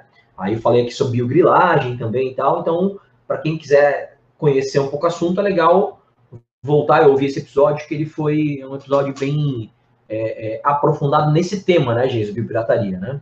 Ah, foi uma baita aula tua, realmente, Marquinhos. Temos que fazer outros episódios contigo no, na segunda temporada, trazendo temas bastante relevantes desse jeito, assim. Uh, eu lembro de ter assistido a tua aula lá, a primeira, né, onde aprendi bastante coisa e dali veio realmente a ideia da gente fazer o, o, o, episódio. E é sensacional, é fascinante quando a gente começa a estudar um pouco aí sobre a biopirataria e ver que o Brasil, né, o Brasil fala aí, ah, estamos numa crise sem precedentes, essa coisa toda. Bom, só ali com os produtos naturais que existem na nossa floresta, que poderiam gerar produtos biotecnológicos, a gente poderia aí pagar a nossa dívida pública toda. Então, é, tem esse lado realmente no, na, na tua aula sobre biopirataria e tem o lado triste realmente de ver os animais, o sofrimento, quantos animais morrem, é, e os roubos que são praticados por países desenvolvidos Uh, aqui em relação ao nosso próprio país, né, o cara, como o Marquinhos comenta lá, o cara vem aqui, se embrenha na, na, floresta amazônica, na Mata Atlântica, vai lá, descobre uma espécie nova, coloca uma semente no bolso, viaja lá para o país dele, planta lá ou desenvolve um produto lá e depois revende para nós super caro, a gente nem sabe que, que a origem era aqui do, realmente do, do, nosso país. É, a gente precisaria realmente de um governo bastante atuante nesse sentido de combater biopirataria, é, bastante atuante no sentido de desenvolver a nossa floresta amazônica, é, desenvolver, não, desculpe, proteger a nossa floresta amazônica e, a partir dessa proteção, retirar dela produtos benéficos para a nossa própria economia. Né? O tal do turismo sustentável, o tal do desenvolvimento científico sustentável, mas, infelizmente, essas coisas parecem estar bastante longe da realidade do nosso governo, que só quer derrubar a floresta para plantar soja ou para plantar gado, como a gente brinca. Infelizmente, parece que essa é a realidade mesmo. E eu, eu lembro que quando eu preparei, né, essa aula, que eu né, dei uma, uma live, né, para uma instituição que eu trabalho, e o Jason assistiu também, depois a gente teve a ideia de fazer o, o, o episódio, eu fiquei uns dois dias mal, assim, cara, de ver as imagens deles maltratando os bichos mesmo, né? E a gente, eu tenho uma, um carinho muito grande, né? Tenho aqui dois, já comentei em outros episódios, dois cachorros são como filhos aqui.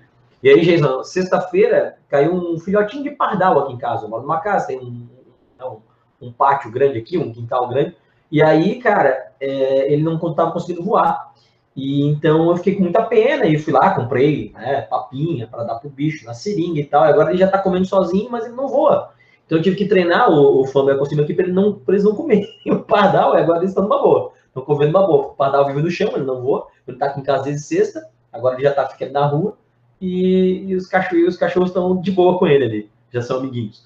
Mas aí eu fico pensando, né, cara? Os caras pegavam lá não sei quantos papagaios, colocavam dentro de garrafas PET, então a, o que se faz por, né, para ganância, o dinheiro, né, e que nem é tanto dinheiro assim, os caras não ganham tanto em cima. Mas às vezes, tudo bem, a gente tem que às vezes é a subsistência do cara, mas é, é eu costumo dizer que quem, quem faz um, um, mal contra um bichinho consegue fazer mal contra um humano também. Não, não, não consigo ver muita diferença aí. Nossos, nosso episódio 36, Jason, a gente falou de ciência do esporte, né? Foi um episódio proposto aqui pelo Jason, em que eu gostei demais né, é, de fazer. A gente vai fazer outros desse tema também, mais aprofundados, esse foi mais geral, né, Jason? E a gente fez na semana aí do, do aniversário de 80 anos do Pelé, né? Inclusive. E, e até comentei que também era aniversário do Garrincha na mesma, na mesma semana, né? Seria aniversário do Garrincha. Né? E a gente falou então um pouquinho sobre a, a ciência né, aplicada ao esporte né, nesse episódio. É, realmente um, um, tema que nos fascina bastante, porque o esporte nada mais é do que uma representação da competitividade da vida. Aliás, a, a, vida em sociedade ela poderia ser bem menos competitiva, a gente poderia nos dar muito mais as mãos, é, viver em colaboração e aí deixar essa competição especificamente para o momento do esporte. Mas é, a gente sabe que isso é uma utopia, pelo menos no atual momento. Então, a, as tecnologias realmente envolvidas no esporte, a gente puxou ali um pouco mais na, naquele episódio especificamente para o lado da genética, né, os, uh, o, que, o que se tem feito ali, a genética e a epigenética, o que se tem feito para melhorar performance de, de atletas, né, uh, já que o Marquinhos deu alguns spoilers, vou dar um spoiler aqui para vocês também da segunda temporada, a gente vai ter aqui com certeza um episódio um pouco mais voltado para o futebol, tá? Com, com a parte genética do futebol. Então, a, vamos receber aqui a Kathleen, que, que é uma, uma pessoa que está concluindo o seu mestrado nessa temática e vai iniciar o doutorado também, trabalhando aí com atletas da Série A e da Série B do, do Brasileirão, do Campeonato Brasileiro de, de Futebol. Então, são temas realmente que a gente poderia e pode fazer ano que vem, de repente, é, não só generalista do esporte, mas focar em esportes específicos, é, que talvez até ilustrem muito mais o que é a tecnologia. Né? É, a gente comentou ali também na, nesse episódio número 36 de Ciência do Esporte, a necessidade que a gente tem de, de que plateia, comentaristas, narradores, essa, essa mídia que trabalha é, ao redor do, dos esportistas, que as pessoas têm que começar a entender isso também.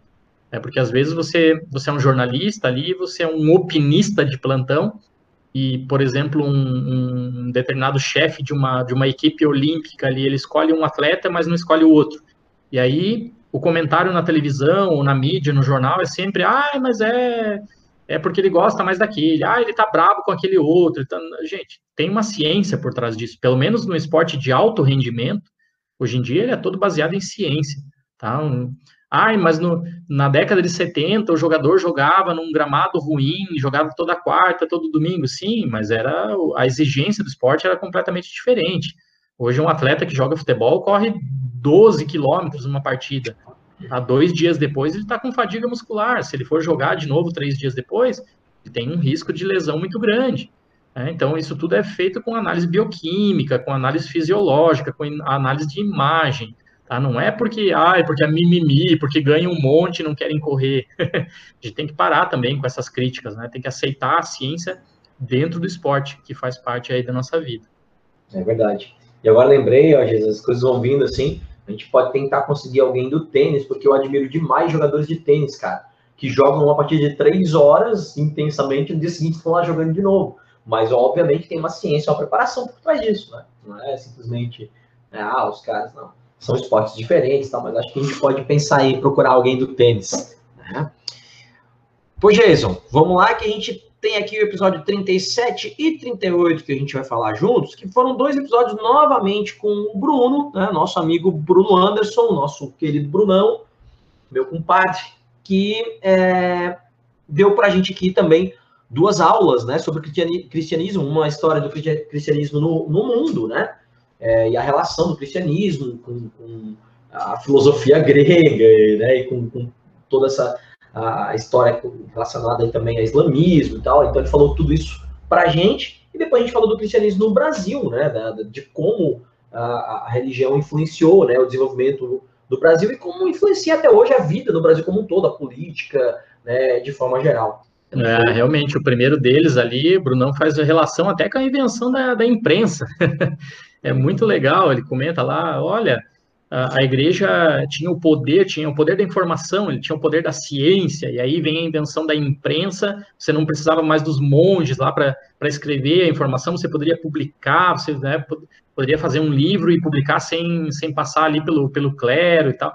É muito legal. E, e o segundo, muito mais voltado ao Brasil, realmente vai muito na linha da, da do, do, episódio que ele fez é, conosco, na, que a gente já falou na retrospectiva número 1, um, onde ele fala do homem branco chegando aqui, dizimando populações de indígenas, é, e esse episódio número 38 da, da história do cristianismo aqui no Brasil, ele vai muito nessa linha também, né? Ele comenta lá, ah, os jesuítas vinha, é, vi, viam os indígenas como se fosse uma página branca, que eles iam uhum. lá poder imputar todo o seu conhecimento, escrever, desenhar aquele serzinho ali como se fosse um bonequinho dele, fazer aquele né, a colonização mental daquele, daquele ser vivo, sem considerar que aquele ser vivo já estava aqui, o indígena era dono da terra, ele tinha chego antes, ele já tinha sua religião, ele já tinha os seus costumes, e aí veio lá os jesuítas mudando isso tudo de uma maneira, às vezes, avassaladora.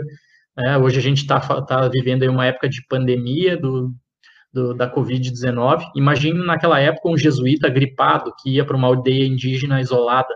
Ele dizimava a aldeia indígena, morria todo mundo de gripe, porque os caras não, não, não tinham anticorpos para gripe. É, então, direta e indiretamente, o Brunão conta para gente aí muitas histórias nesses episódios dessa chacina, desses assassinatos, não tem outra palavra, que o homem branco cometeu aí em relação às populações indígenas que aqui viviam, né? E às vezes com o mote da nossa famosa religião cristã por trás. Triste. Verdade, Jason. É, é esses dois episódios para mim foram muito legais também, porque eu aprendi muita coisa, muita coisa já tinha conversado com o Bruno, ele tinha me ensinado já no nosso nossa convivência aqui e tal, mas foram muito legais também. E aí, o 39 a gente já comentou aqui, né, da vida de estudante na pandemia, e o nosso último episódio, né, é, da temporada 1 foi um episódio encomendado para uma pergunta do nosso podcast irmão aqui, que é o Pode Perguntar, né? Que a gente já comentou várias vezes aqui. Ouçam, tá, gente? Pode perguntar, procurem aí seu tocador de streaming de áudio. É, os nossos quatro historiadores lá dão, uma, vão, dão aulas para a gente sobre o tema. É muito legal, a dinâmica deles também, né? Aliás, a gente tem que pegar umas dicas com eles de edição e tal, porque eles têm uma, um editor lá de, de áudio muito legal, né? A, qualidade do, dos episódios são, é, é, muito boa, né? Mas, Jesus, então, a pergunta que um ouvinte do Pode Perguntar fez e a galera do Pode Perguntar passou a resposta para gente foi o que aconteceu, o que teria acontecido se os nossos ancestrais não tivessem descido das árvores, ou seja, se a gente não tivesse perdido o ato arborícola, e se a gente né? Aí a pergunta que a, a Juliana, né, que é uma das integrantes do Pode Perguntar, fez, se nós, espécie humana, não tivéssemos dominado o planeta, quem teria dominado? Se alguma espécie teria dominado? E aí, para falar sobre esse tema, a gente chamou dois amigos nossos, né? Dois calouros nossos da UFSC, né, Jesus? O Gerson e o Luiz Biso. E, cara, vou dizer para ti que é, é, eu saí dessa gravação, assim, ó, extasiado com, com a, a riqueza de informações, com o desenvolvimento do tema que esses né, dois colegas é, trouxeram aqui para a gente. E é, é, os agradeci demais no, no, no, no, dia aqui após a gravação. E eu fiquei muito feliz com o resultado, porque era uma, era uma divagação também, né? Você não tem como afirmar, mas claro que embasado em alguns pontos e alguns conhecimentos de evolução, e os dois são especialistas da área, cara, foi demais, assim. Foi muito legal ouvir os dois falarem, o papo foi demais, foi divertido, foi bacana. Então são dois caras que a gente precisa trazê-los mais uma vez na temporada 2. E foi também a novidade que a gente trouxe dois convidados. A gente trazia um só, mas como os dois também são muito amigos, então a gente resolveu trazer os dois juntos e o resultado acho que foi muito, muito, muito legal, né? Para mim também um dos meus favoritos aí. Ah, foi sensacional, Marquinhos, e acho que não tem maneira melhor de que, do que terminar a nossa primeira temporada com um episódio sobre evolução. É tudo que nós queremos para o nosso próprio podcast na segunda temporada, uma evolução, uma, melhora, uma melhoria. É verdade. Foi muito legal, realmente. É um, é um tema que nós somos apaixonados. Eu e o Marquinhos gostamos muito de, da temática da evolução. Eu posso dizer aqui para vocês que talvez duas áreas me trouxeram para ciências biológicas, senão talvez eu fosse engenheiro ou alguma outra coisa nesse sentido, engenheiro químico, né? eu adorava química, mas eu gostava muito de evolução e muito da genética. Então, pesou aí, dois contra um, genética e evolução pesaram em relação à química, eu vim para o lado da, das ciências biológicas, mesmo gostando bastante de cálculo, muito de matemática, muito de física, muito de química. É, o, realmente, o, o, Luiz eu acompanhei muito mais que o Gerson ao longo da, da graduação, porque o Luiz ficava num laboratório muito próximo ao meu, laboratório de Drosophilidius, laboratório que trabalha com a mosquinha da fruta. Vocês que estão nos ouvindo, se vocês deixarem aí uma banana, uma maçã, uma latinha aí de refrigerante é, aberto aí na, na pia, na cozinha de vocês, provavelmente vocês vão começar a ver uma mosquinha aí que parece um pontinho voador. Essa é a drosófila. Então, o Luiz trabalhou, é um especialista né, com, com essa mosquinha da fruta aí com a, com a drosófila. Eu achei muito interessante o fato de, de nós termos dois convidados ao mesmo tempo, é, numa temática muito interessante assim, e também respondendo aí uma, uma pergunta específica, divagando um pouco, né, nessa pergunta específica aí do, dos nossos irmãos lá do, do Pode Perguntar, podcast tão adorado de, de, por nós de, de história. E, claro, alguns ouvintes nos falaram, ah, mas poderia ter sido assim. Sim, é uma elucubração, né, um exercício de futurologia, poderia ter sido assim, poderia ter sido assado, mas o resultado foi bastante bom. É, é um episódio muito recente e ele já vai entrar com certeza no nosso top 5 aí nas próximas semanas de mais ouvidos. É, é, claro que o fato de ter dois convidados ao mesmo tempo também eles ajudam um pouco na propaganda, mas eu acho que o jeito que o episódio foi construído, assim, a temática que foi trabalhada foi, foi sensacional. É, essas perguntas que todo mundo sempre nos faz, ah, você é biólogo? Mas vem cá, então o homem veio do macaco mesmo? Ei, Jason, é verdade aí que, que o homem tem um cérebro maior que a mulher, então ele é mais inteligente? É, são questões que eles respondem ali no episódio, né? Então, quem ficou com dúvida ou quem ficou bravo por eu ter falado isso agora, não, eu só fiz a pergunta. A resposta está lá naquele episódio. Vão lá escutar que, que eles explicam certinho é, essa, esses do, essas duas perguntas que são tão feitas para a gente. É verdade, verdade. Outra é que, se a gente veio de macaco, por que ainda existe macaco? Essa é clássica, né? Pois é, muito obrigado aí para o Gerson e para o Luiz, foram, foram super solistas também, ajudaram a gente aí. O Gerson brincando lá com os gêmeos dele, que é o Apocalipse e o Armagedon. Figuraça, Gerson também, nosso né, central lá do, do, time de futsal da, da UFSC, Biologia UFSC. Então. Ô Marquinhos. Oi. Marquinhos, acho que esqueci também, a audiência foi alavancada devido à foto do Luiz também, né? O cara é um galã, ah, pô. É verdade, cara. A gente ia brincar com isso no episódio, mas o Luiz ele é um cara um pouco mais tímido, daí eu e o Gerson decidimos não brincar. Mas a gente é porque o, o, Luiz é o nosso galã, exatamente, né? É o cara. Ainda bem que é só áudio, que fosse por vídeo, seríamos ofuscados pelo Luiz, né? Que além de saber demais de evolução, né, é, o, é o cara mais bonito da, da, da história da biologia, né? Então, abração aí pro Luiz e pro Gerson. Bom, Jason, assim a gente comentou nesse episódio ficou um pouquinho mais longo de fazer, mas é o nosso último episódio, tá valendo, né? Então, a gente conseguiu comentar aí sobre, sobre todos os episódios que a gente fez. Então, eu queria aqui deixar o meu agradecimento a todos que participaram, é, né, os convidados que participaram da, dos nossos episódios. Sem vocês, a gente não teria esse resultado que para a gente foi tão bacana, tão recompensador e que nos dá ânimo né, para continuar esse, esse trabalho. É, agradecer aos nossos estudantes que mandaram os seus áudios para a gente colocar aqui no episódio né, sobre vida de estudante na, na pandemia e que sempre deram, nos deram os feedbacks aí sobre as aulas e tal. Agradecer a você que nos ouve, né, agradecer a você que, além de nos ouvir, é, recomenda para os amigos, compartilha o episódio que gostou lá nas suas redes sociais. É, é, é esse trabalho, gente, que a gente está fazendo e esse, esse feedback de vocês, essa, essa postura de vocês de comentar, de, de compartilhar, de né, é, de estar tá aí ouvindo a gente e repassando a, a, o que a gente quer falar, o que a gente quer passar, que é a ciência, né? É, isso é muito importante para a gente, então agradeço de coração todos vocês e é, podem ficar tranquilos que a gente vai vir com uma segunda temporada ainda melhor. É, a gente vai se dedicar cada vez mais para trazer para vocês, né, é, é, conteúdos relevantes de qualidade aqui, né, Jason? Com toda certeza, professor Marquinhos. Assino embaixo dos teus agradecimentos. Realmente foi um prazer muito grande estar aqui com o Marquinhos todas as semanas, com todos os nossos convidados, é, conhecendo pessoas novas, interagindo aí nas redes sociais com os nossos ouvintes.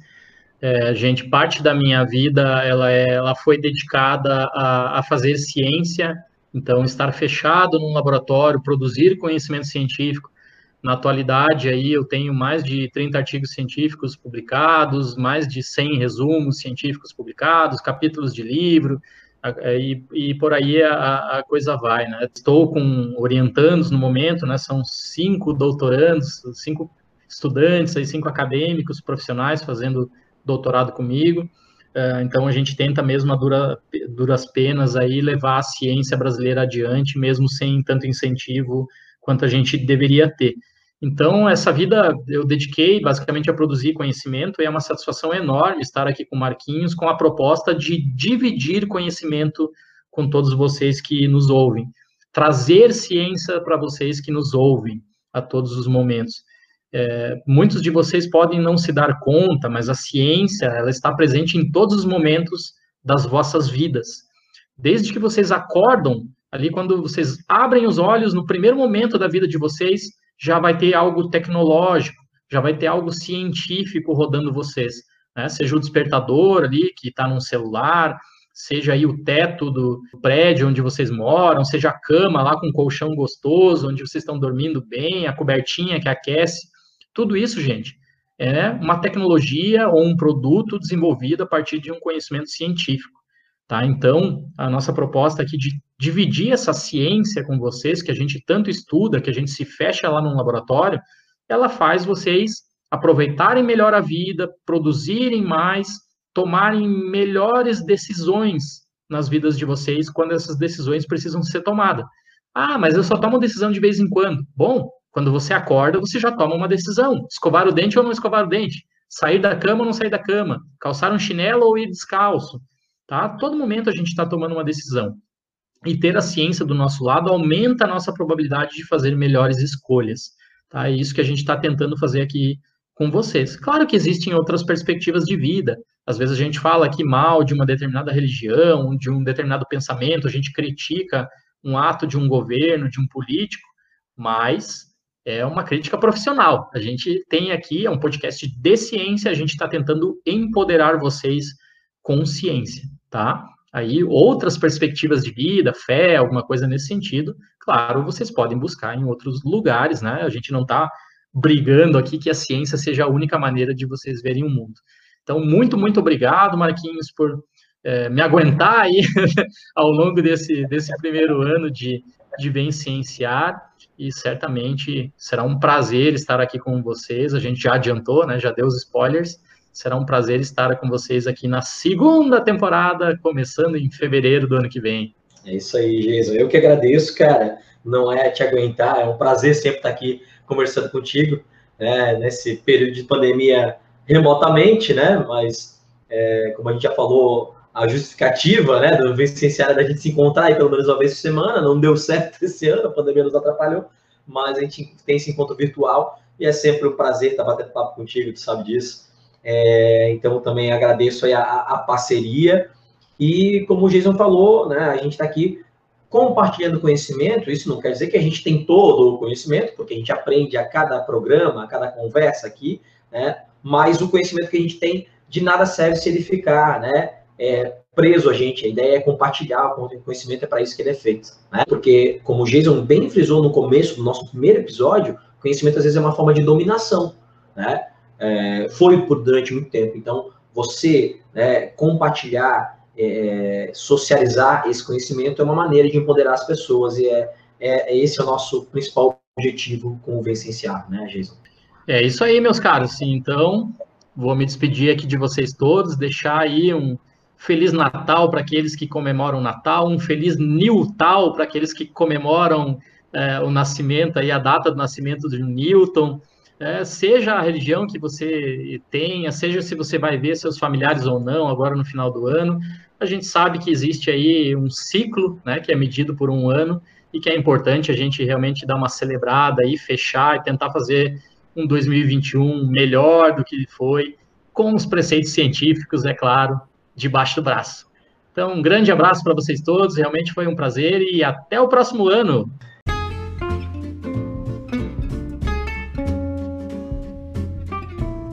É isso aí, Jason. Então, galera, obrigado mais uma vez por ouvir a gente. A gente está aí nas redes sociais, Instagram, Facebook, Twitter, né?